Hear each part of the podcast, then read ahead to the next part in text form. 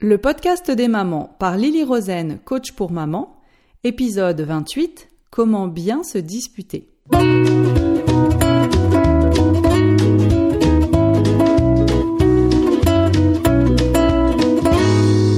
Le podcast des mamans, c'est pour tous ceux qui s'intéressent à la famille.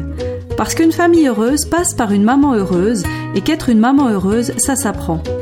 Parce qu'avoir des enfants vous donne envie d'être une personne encore meilleure et vous en apprend toujours plus sur vous-même, je vous propose de découvrir comment apprendre à construire le bonheur de votre famille. Bonjour à toutes, j'espère que vous allez bien et que vous avez passé une très bonne semaine. Personnellement, j'ai passé une excellente semaine car je travaille en ce moment avec les mamans qui se sont inscrites pour les 10 jours de coaching gratuit que je vous proposais la semaine dernière. Ces mamans découvrent l'univers du coaching, elles découvrent donc une partie de mon programme, une partie de mes outils, et elles découvrent surtout ce que c'est que d'avoir un coach. Un coach ne vous dit pas quelle direction prendre. Un coach ne vous donne pas seulement des outils. Vous pouvez lire un livre, vous pouvez écouter un podcast comme celui-ci, et vous y trouverez des outils. Un coach, c'est quelqu'un qui vous montre comment fonctionne votre cerveau. Un coach, c'est quelqu'un qui vous donne accès à vos ressources intérieures et à votre propre intelligence lorsque vous ne pouvez pas le faire par vous-même. Un coach, c'est quelqu'un qui allume la lumière quand vous n'y voyez rien. Un coach, c'est quelqu'un qui a la compétence de vous faire passer au niveau supérieur dans votre vie et qui croit en vous quand vous n'arrivez pas à le faire. Se dire que l'on n'a pas besoin d'un coach parce que l'on trouve déjà les outils nécessaires en écoutant ce podcast, par exemple, c'est comme entendre un athlète professionnel dire qu'il n'a pas besoin d'un entraîneur parce qu'il a déjà des chaussures et qu'il sait courir. Cela n'a pas de sens. Si vous doutez du coaching, c'est que vous avez peur de l'inconnu. Et c'est parce que vous préférez rester dans une situation connue. Et c'est tout à fait normal. Vous êtes tout à fait normal. Mais c'est aussi ce qui vous amène à reproduire le même résultat dans votre vie encore et encore ou bien à créer du changement peut-être, mais très très lentement. Aujourd'hui, nous en sommes au sixième jour de ce coaching gratuit et je dois vous dire que toutes ces mamans sont extraordinaires. Elles sont extraordinaires parce qu'elles font un travail extraordinaire. Ces dix jours de coaching passent vite et je les vois s'engager dans cette aventure avec une énergie et une détermination incroyable. Elles sont déterminées à créer plus de bonheur pour leur famille car elles savent que si leur relation de couple va bien, leur famille ira bien. Elles savent que si elles arrivent à réguler leurs émotions négatives, leur famille ira bien. Elles savent que si leur parentalité est plus sereine, leur famille ira bien. Alors je voudrais prendre le temps, ici, de les féliciter et de les encourager à célébrer ce qu'elles font pendant ces dix jours. Soyez fiers de vous et trouvez une belle façon de célébrer ce que vous faites pour vous et votre famille. Vous le méritez. Et n'hésitez pas à être créative, croyez-moi, ça peut être assez amusant. Maintenant, si vous aussi, vous êtes prête à passer à un niveau supérieur, si vous aussi, tout comme elle, vous êtes déterminée à créer plus de bonheur pour votre famille, mais que vous avez raté l'occasion de vous inscrire à ces 10 jours de coaching gratuit, sachez que vous pouvez toujours devenir membre de mon programme de coaching. L'abonnement est mensuel et sans engagement. Ce qui veut dire que vous pouvez, vous aussi, venir essayer le coaching pendant un mois entier et décider ensuite de poursuivre l'aventure ou pas. Ok. Je me calme maintenant parce que je sais que je suis toujours un peu trop enthousiaste lorsque je vois de nouvelles mamans se transformer. Mon mari est souvent le premier témoin de cet enthousiasme d'ailleurs, mais passons maintenant à autre chose. Aujourd'hui, nous parlons de comment bien se disputer. Encore un sujet d'enthousiasme pour moi, même si j'ai parfaitement conscience que le titre de cet épisode doit vous sembler pour le moins intrigant. Ce que je veux dire par bien se disputer, c'est que peu importe que vous ayez épousé votre prince charmant ou pas, peu importe que votre compagnon soit grand ou petit, peu importe qu'il soit timide ou excentrique, peu importe qu'il soit débordé ou qu'il soit cool, peu importe tout cela. Vous et lui, vous avez à un moment donné, au cours de votre relation, à faire face à des points de désaccord et vous vous disputez. Vous vous êtes déjà certainement disputé par le passé et vous vous disputerez encore. Car dans une relation de couple, on ne peut pas être d'accord sur tout, c'est impossible. Mais croyez-moi, après avoir écouté cet épisode, vous ne vous disputerez plus jamais de la même façon avec votre conjoint. Car ce que je vous propose aujourd'hui, c'est d'apprendre à comment faire pour bien vous disputer, comment aborder ces points de désaccord avec votre conjoint. Pourquoi? Parce que je crois que nous n'avons jamais appris à comment nous comporter quand nous ne sommes pas d'accord avec quelqu'un d'autre. Personne ne nous a jamais enseigné cela. Nous avons observé les adultes autour de nous se disputer quand nous étions enfants. Nous avons appris à reproduire certains comportements. Mais nous n'avons jamais appris une technique, des principes, des étapes à suivre pour bien se disputer. Et c'est pourtant quelque chose qui nous arrive souvent. Nous savons comment nous comporter quand nous sommes d'accord avec l'autre, mais nous ne savons pas comment nous comporter quand nous ne sommes pas d'accord avec l'autre. Donc, peu importe le sujet, peu importe que ce soit un petit désaccord ou quelque chose de plus profond, peu importe que ce soit une petite querelle de rien du tout ou une grosse dispute, il existe quatre étapes toutes simples pour vous aider à traverser cela. Mais je vous préviens, ces quatre étapes sont simples, mais cela ne veut pas dire qu'elles sont faciles. Mais si vous les suivez, si vous vous engagez à les adopter, vous ne vous mettrez plus jamais en colère lorsque vous vous disputerez avec votre conjoint. Vous ne verrez plus jamais vos désaccords comme un sujet de tension ou de ressentiment, je vous le promets. Alors allons-y. Étape numéro 1. Vous devez vous engager à ressentir de l'amour pour lui. Cette personne, votre conjoint, votre mari, vous devez vous engager à l'aimer lorsque vous n'êtes pas d'accord avec lui. Étape numéro 1. Vous devez vous engager à ressentir de l'amour pour lui. Cette personne, votre conjoint, votre mari, vous devez vous engager à l'aimer lorsque vous n'êtes pas d'accord avec lui. Et parfois vous vous dites peut-être que Oh mais je l'aime, c'est juste que là je lui en veux. Oh mais je l'aime, c'est juste que je suis furieuse après lui en ce moment. Vous mettez votre sentiment d'amour de côté pour vous autoriser à être en colère. Vous mettez votre sentiment d'amour de côté pour vous autoriser à crier ou à vous énerver. Mais l'amour ne regarde pas l'autre en faisant des yeux noirs. L'amour ne fusille pas du regard. L'amour ne crie pas. L'amour ne s'énerve pas. L'amour ne dit pas de choses méchantes. L'amour ne fait rien de tout cela. Vous devez vous engager à aimer votre conjoint. Et ce que fait l'amour principalement, son action principale, c'est d'aimer. Ce que fait l'amour, c'est qu'il vous permet d'aimer. C'est qu'il vous permet de vous comporter avec amour, peu importe le comportement de l'autre. Et cette première étape, pour certaines d'entre vous, sera suffisante. Rien que le fait de vous rappeler que vous l'aimez, rien que de ressentir cet amour pour lui, cela fera disparaître votre ressentiment. Tout ce qui tournait dans votre tête sera évacué, et vous pourrez parler sereinement avec lui de votre désaccord. Parce que n'oubliez pas que ressentir de l'amour, c'est toujours un choix que nous faisons. Et c'est toujours le meilleur choix à faire. Rappelez-vous que lorsque vous aimez quelqu'un, vous êtes la personne qui ressentez cet amour. C'est vous qui ressentez cet amour en vous. C'est vous que cet amour réchauffe, c'est à vous qu'il fait du bien. Votre amour ne va pas sauter comme une puce hors de votre poitrine sur la poitrine de votre conjoint. Votre amour est en vous c'est vous qui l'expérimentez. C'est la première étape. Engagez-vous à ressentir de l'amour pour lui. Prenez le temps que vous avez besoin, coachez-vous autant que vous en avez besoin afin d'être capable de faire cela. Étape numéro 2. Engagez-vous à abandonner votre besoin d'avoir raison. Notre besoin d'avoir raison est ce qui gâche nos relations. Et ce n'est pas de votre faute si vous avez ce besoin, c'est juste un besoin que nous avons tous en tant qu'être humain. Avoir besoin d'avoir raison fait de vous un être humain, un point c'est tout. Nous luttons tous pour avoir raison. Nous luttons comme si notre survie en dépendait. Nous avons l'impression d'avoir besoin de nous défendre. Nous avons l'impression que notre opinion doit être entendue car elle compte. Mais le problème, c'est que nous voulons tous avoir raison. Et vous voyez alors ce que cela crée lorsque nous voulons tous avoir raison. Et je ne vous dis pas pour autant que vous avez besoin d'avoir tort. Ce que je vous propose, c'est de choisir une sorte de neutralité. Vous abandonnez votre besoin d'avoir raison, mais vous n'avez pas besoin d'avoir tort pour autant. Vous n'avez pas besoin non plus de prouver à l'autre qu'il a tort.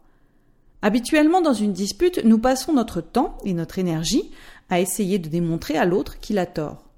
Mais posez-vous la question de savoir à quoi cela vous mène. Une fois que l'autre vous a dit ce que vous voulez entendre, cela ne veut pas dire qu'il est d'accord avec vous, cela veut simplement dire qu'il fait semblant pour arrêter la dispute.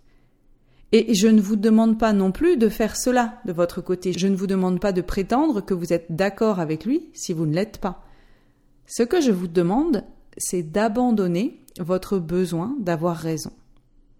Dès l'instant où vous faites cela, toute tension est évacuée. Parce que quel est l'intérêt d'avoir raison? Surtout si vous aimez cette personne. Avoir raison ne fait pas de vous une meilleure personne. Avoir raison ne vous donnera pas de la confiance en vous. Avoir raison ne vous rendra pas plus sympathique. Notre besoin d'avoir raison ne nous est pas toujours utile. Donc, première étape, vous devez vous engager à aimer votre conjoint et deuxième étape, vous devez abandonner votre besoin d'avoir raison. Et je sais que cette étape va être difficile pour beaucoup d'entre vous. C'est une étape difficile pour moi aussi d'ailleurs. Mais je vous garantis que si vous êtes capable de faire cela, vous allez évacuer énormément de tension dans votre relation. Car la tension nécessite qu'il y ait deux personnes qui tirent chacune de leur côté, ou qu'il y ait deux personnes qui poussent chacune de leur côté. Et s'il n'y en a qu'un seul qui tire ou qui pousse, il n'y a pas de tension, puisqu'il tire tout seul ou qu'il pousse tout seul. Mais dès qu'une autre personne vient ajouter une résistance, dès qu'une autre personne tire ou pousse de l'autre côté, eh bien là, il y a de la tension qui se crée. Et c'est exactement ce que fait notre besoin d'avoir raison. Il crée une résistance contre l'autre qui crée de la tension. Étape numéro 3, c'est d'arrêter de vouloir contrôler l'autre. Nombre d'entre nous essayent en permanence et de façon complètement innocente de contrôler le comportement de l'autre. Nous voulons qu'il soit à l'heure, nous voulons qu'il soit plus gentil, nous voulons qu'il nous offre des fleurs, nous voulons qu'il nous rappelle, nous voulons qu'il fasse ceci ou bien qu'il dise cela. Mais vous savez quoi? Tout adulte dans une relation se comporte comme il veut se comporter. Cette perception que nous avons que nous pouvons contrôler le comportement des autres en se mettant en colère après eux ou en s'énervant après eux, cette perception est fausse, croyez-moi. Et elle est la cause de tous nos problèmes. Et je vous entends déjà vous dire, mais, mais alors je devrais le laisser me parler comme il le fait, alors je devrais le laisser me traiter ainsi, alors je devrais le laisser se comporter exactement comme il veut. Dites-vous que, de toute façon, il se comportera toujours comme il veut. Vous n'allez pas le laisser, entre guillemets, se comporter comme il veut, puisqu'il va se comporter comme il veut. Et il est tout à fait sain de vouloir poser des limites pour se protéger dans une relation, mais il est tout à fait malsain de vouloir manipuler l'autre afin qu'il se comporte comme on voudrait qu'il se comporte. Vous voyez la différence? Nous avons tellement tendance à nous énerver à propos de choses absurdes et sans importance. Nous prenons les choses mal tellement rapidement. Nous sommes tellement irrités parce que l'autre n'a pas fait les choses de la façon dont nous voulions qu'elles soient faites. Et je vous en parle d'autant plus facilement que c'est tout à fait quelque chose que j'avais l'habitude de faire. J'avais pour habitude de créer tellement de tensions dans mes relations et cela m'a causé tellement de souffrance parce que j'avais des attentes vis-à-vis de l'autre. J'attendais que l'autre se comporte différemment que de la façon dont il se comportait. Et cela ne fonctionnait pas, bien sûr. Si à ce moment précis, vous vous demandez mais que dois-je faire lorsqu'il est odieux avec moi? Que dois-je faire lorsqu'il ne fait pas ce que je lui demande? Est-ce que je dois juste ne rien lui dire? Est-ce que je dois me laisser marcher sur les pieds? Eh bien, considérez un peu l'autre alternative. L'autre alternative qui est d'essayer de le manipuler pour qu'il fasse ce que vous voulez qu'il fasse. Eh bien, cette alternative, elle ne vaut pas mieux que de le laisser être lui-même. Vous pouvez vous dire que de le laisser se comporter comme il veut signifie vous faire marcher sur les pieds. Mais je vais vous dire ce que moi, je fais dans ces cas-là. Si quelqu'un est odieux envers moi, Eh bien, je lui dis simplement que je ne veux pas qu'on me parle comme ça et je m'en vais. Je quitte la pièce, je m'éloigne et je me protège. Vous pouvez poser des limites et les concevoir ainsi. Une limite, c'est quelque chose qui relève de votre comportement. C'est quelque chose que vous faites lorsque vous faites face à certaines situations. Et cette limite n'a pas besoin d'être une menace ou une punition, car rappelez-vous que vous vous êtes engagé à ressentir de l'amour et à abandonner le besoin d'avoir raison, et maintenant, vous allez arrêter de vouloir contrôler le comportement de l'autre. Et je vous assure que cette alternative ne signifie pas de vous faire marcher sur les pieds. L'alternative, c'est de maîtriser votre comportement, c'est de vous comporter de la façon dont vous voulez vraiment vous comporter. L'alternative, c'est d'agir au lieu de réagir. S'énerver, crier, hurler, être agressive n'est pas la solution. C'est le problème. La quatrième et dernière étape, c'est de prendre la responsabilité de ce qui se passe à 100%. Mais ce n'est pas juste, allez-vous me dire. Peut-être, mais c'est la seule façon de régler votre désaccord. Prenez la responsabilité à 100% de ce que vous ressentez et de la façon dont vous vous comportez. Ne prenez pas la responsabilité de son comportement à lui ni de ce que lui ressent. Ne prenez que la responsabilité de ce que vous ressentez. Vous n'êtes pas responsable de ce que lui ressent, vous ne créez pas ses émotions, c'est lui qui les crée. Je vous promets que si dans votre relation vous suivez ces quatre principes, ces quatre étapes, de 1. vous engager à ressentir de l'amour envers lui, 2. d'accepter d'abandonner votre besoin d'avoir raison, 3. d'arrêter de vouloir contrôler la façon dont il se comporte, et 4. de prendre la responsabilité de ce que vous ressentez et de la façon dont vous vous comportez, alors vous allez avoir de merveilleuses disputes vous allez être capable de régler vos désaccords d'une telle façon que vous serez toujours contente à chaque fois que vous allez devoir faire face à un désaccord entre vous. Croyez-moi, vous serez aussi enthousiaste que moi à l'idée de mener cette dispute royalement et sereinement en suivant ces quatre étapes. C'est là où j'en suis aujourd'hui et je vous promets que c'est merveilleux. Mais je vous ai prévenu en début d'épisode, ce changement n'est pas facile. Vous aurez peut-être besoin d'un coach d'ailleurs, car ce qui est facile, c'est de s'énerver, de crier, mais ce n'est pas ce que vous voulez. Sinon, vous ne seriez pas en train d'écouter cet épisode. Prenons maintenant quelques exemples. Votre mari n'a pas fait quelque chose que vous lui aviez demandé. Vous avez différentes possibilités qui s'offrent à vous. Vous pouvez ressentir de l'amour ou ressentir de la colère. C'est la première étape. Vous pouvez ressentir le besoin d'avoir raison, tu me dois des excuses, ce que tu as fait n'est pas correct et tu dois admettre que ce que tu as fait n'est pas acceptable, etc., etc. Vous pouvez essayer de le contrôler. La prochaine fois, j'attends de toi que tu fasses ce que je te demande. Et vous pouvez le blâmer de ce qui se passe, ce qui est complètement à l'opposé de prendre votre responsabilité à 100%. Mais si c'est votre mari qui n'a pas fait ce que vous lui avez demandé, Comment pouvez-vous être responsable de la situation à 100% Eh bien, rappelez-vous, vous, n'êtes pas responsable de son comportement à lui, vous êtes responsable de votre comportement à vous et de ce que vous ressentez. Donc, si vous pensez qu'il ne vous respecte pas, si vous pensez qu'il doit se comporter différemment, qu'il a eu tort, qu'il n'est pas un bon conjoint, et si vous lui en voulez, vous avez créé de la tension entre vous. Observez que ce n'est pas le fait qu'il n'ait pas fait ce que vous lui avez demandé qui crée la tension. C'est le fait que vous soyez en colère, le fait que vous essayiez de contrôler son comportement qui crée cette tension. Voici maintenant l'alternative possible. Il ne fait pas ce que vous avez demandé et vous vous engagez à ressentir de l'amour pour lui. Vous abandonnez votre besoin d'avoir raison, vous n'essayez pas de contrôler son comportement et vous prenez vos responsabilités à 100%. Dites-moi alors, de quelle façon allez-vous approcher la situation si vous êtes dans cet état d'esprit? Y aura-t-il moins de tension? À votre avis Honnêtement. Que lui diriez-vous? Quelque chose comme euh, J'aurais vraiment aimé que tu fasses ce que je t'ai demandé hier, et voici pourquoi. Si vous vous adressez à lui avec amour et bienveillance, si vous n'essayez pas de le manipuler ni de le contrôler, etc., etc., eh bien la prochaine fois, il peut très bien ne pas faire ce que vous lui avez demandé, mais vous, vous vous serez comporté comme la personne que vous voulez vraiment être. Vous vous serez comporté avec bienveillance. Vous aurez agi en vous maîtrisant au lieu de réagir de façon incontrôlée, et vous devenez ainsi capable d'être une personne qui exprime une attente sans être dans l'exigence. Et la différence est immense. Pouvez-vous voir cette différence? Pouvez-vous voir ce que cela crée de différent dans votre relation? Et si, par exemple, euh, mon conjoint me trompe?